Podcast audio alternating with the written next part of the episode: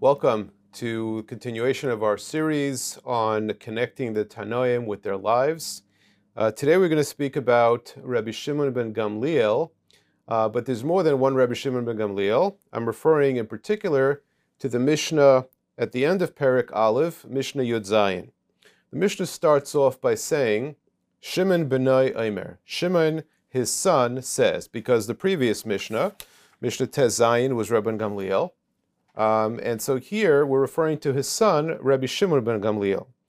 Now the next Mishnah, Yud Ches, starts off with Rabban Shimon ben Gamliel, which is interesting because if we're already discussing Rabbi Shimon ben Gamliel, why does the Mishnah have to say in Ches, Rabban Shimon ben Gamliel? So to address that, the Mefarshim, the Tosfos Yom makes it very clear that there were a number of Rabbi Gamliels and there were a number of Rabbi Shimon ben Gamliel. So the first Mishnah, Yud Zayin, is referring to Rabbi Shimon Gamliel, the first one, an earlier Tana. Um, and the one following in Mishnah Yud Ches, when it says Ra- uh, Rabbi Shimon Gamliel, it's referring to a later Rabbi Shimon Gamliel, who was the Rebbe of Rabbi Yehuda Nasi, and therefore that connects well with the beginning of Perik Beis, which starts off with Rabbi Omer, because the previous uh, Mishnah, the end of Perik Aleph, ends off with his father, Rabbi Shimon ben Gamliel, but the Mishnah that we're discussing was a different Rabbi Shimon ben Gamliel, and that's why it says Shimon Beno, connecting it to the previous Mishnah, as opposed to Rabbi Shimon Gamliel of the later Mishnah. Now, um, aside from clarifying who this is, it's also important to know that Rabbi Shimon ben Gamliel, the earlier one, uh, was also considered amongst the ten martyrs. So he was actually killed by the Romans al Kiddush Hashem. So it's important to know that because it's going to help us understand uh, the Mishnah. Um, if you look at the um, Tosfos Yomtiv, he says clearly, Shimon beno v'hu meha ruge malchus, um, and therefore, um, to differentiate the next Rabbi Shimon Gamliel, where he says, "Hu nechdo shel Shimon hanizkar b'mishnah kodemes," he was the grandson of the previous Mishnah, our Mishnah, uh, so there are two different Rabbi Shimon Gamliels. Now, what does Rabbi Shimon Gamliel say? Rabbi Shimon Gamliel says three things that seem to be focusing all on speech. Uh, he says, first of all, gadalti ben. All of my days, um, I have grown up and been raised amongst uh, wise people, chachamim. Tov elashtika. I didn't find anything better for the guf rather than uh, silence.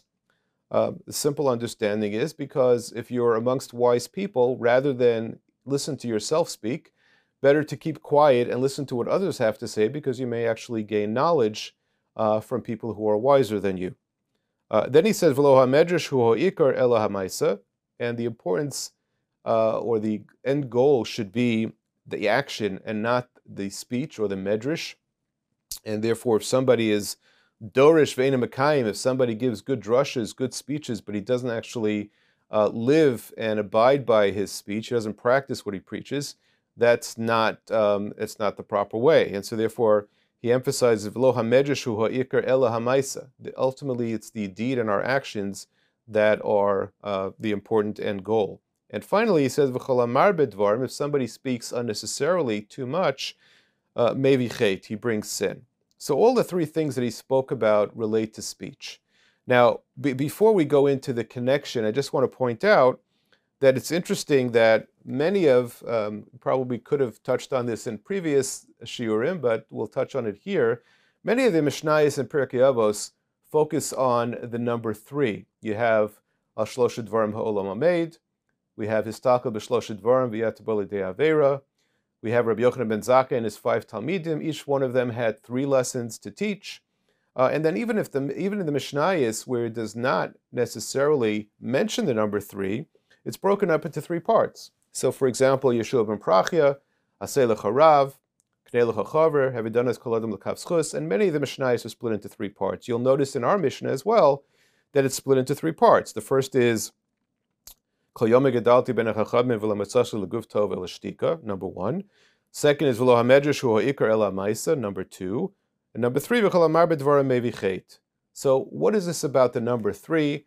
And for years, it, it troubled me that I couldn't find anybody that could, could explain uh, adequately why is it that there are so many Mishnayos and Pirkei Avos that the lessons are taught in multiples of three.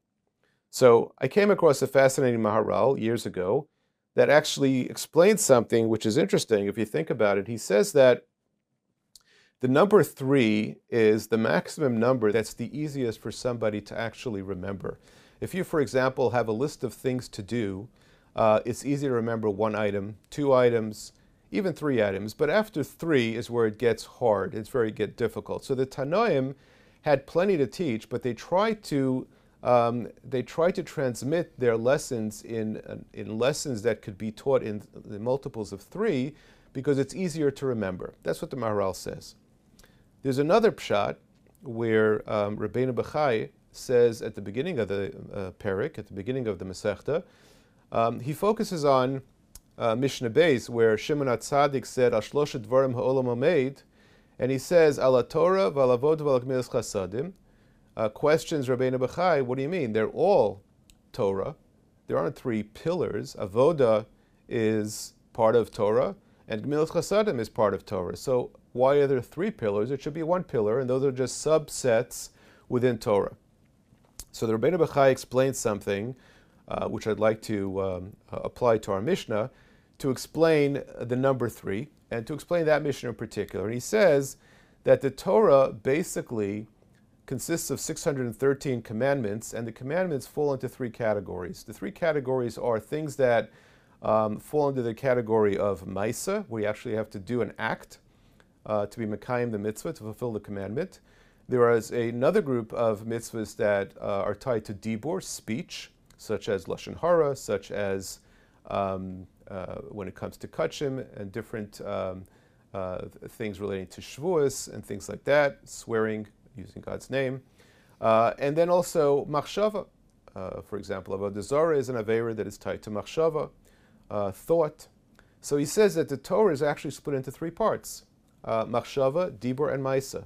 And when the Mishnah earlier in the parak lists Torah Vadim Chasadim, Torah refers to the Dibur part because Torah is supposed to be learned with speech. Um, that it should be done, Chazal learn out bepeh, you should study by speaking out what it is you're learning. Avoda is believe, avoda shebelev, that's machshava. And Gemilas Chasadim is acts, is action. So he explains that the multiple three that we find, especially in that Mishnah, and in particular many of the other Mishnayos, tie to a, um, a theme of Machshava, Dibur, and Maisa, which are the three categories uh, within our Torah. So I think we can apply that explanation to our Mishnah, because if you look at the Mishnah, the three things all relate to Dibur, all relate to speech, but it attacks it from different angles. The first is Lamatzase Laguf Tov Elishtika to keep quiet and not to speak unnecessarily. So when somebody's quiet, we mentioned the reason is to learn from others. So that's machshava. Uh, then the Mishnah says, "V'lo hamedrash ikar ela hamaisa," that speaking without following through with action is not the proper way. So the focus here is on action. First is um, machshava. Second is maisa, action. And finally, v'cholamar bedvarim, even where it is appropriate to speak, um, it should be done uh, in, in proper measure. And therefore, excess speech is not good either. So that addresses Dibor. So he addresses um, the idea of speech uh, from the three angles Machshava, Dibor, and Maisa. Now, going back to uh, trying to connect the Tana to his teachings, why did he focus so much on Dibor? Why was that the focus of Reb Shimon ben Gamliel in our Mishnah? And he, as we mentioned, was one of the Asara Haruge Malchus, one of the ten martyrs. So there's a Sefer Lev Avos um, from Rabbi Haber Shlita uh, on Pirkei Avos, where he also uh, tries in his Sefer very much to focus on connecting the Tana with his teachings. And he says as follows. He says that Reb Shimon ben Gamliel was one of the ten martyrs, um, and basically he was one of the first um, to be executed by the Romans. And we know that the Asara Haruge Malchus were a kapara for the chet of Mechiras Yosef, this, the chet of the brothers selling uh, Yosef.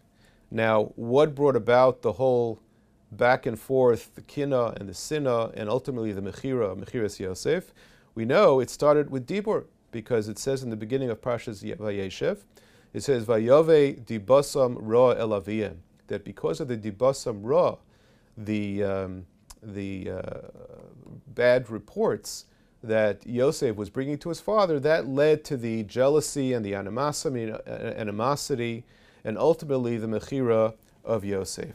So therefore, especially according to the Arizal, which we've mentioned in the past, that these Tanoim were teaching their lessons literally on their deathbed during their last moments, and considering Rabbi Shimon of Gamliel was one of the ten martyrs, and he knew that he was actually being taken uh, as a kapara for the for the um, Mechiras Yosef, so he emphasized the importance of proper speech because, especially since um, uh, he was being taken as a uh, kapara for the Mechiras Yosef, which was based on Dibasam Ra. Um, he therefore emphasized the importance of proper speech. Um, thank you very much for listening and looking forward to continuing our series. Thank you.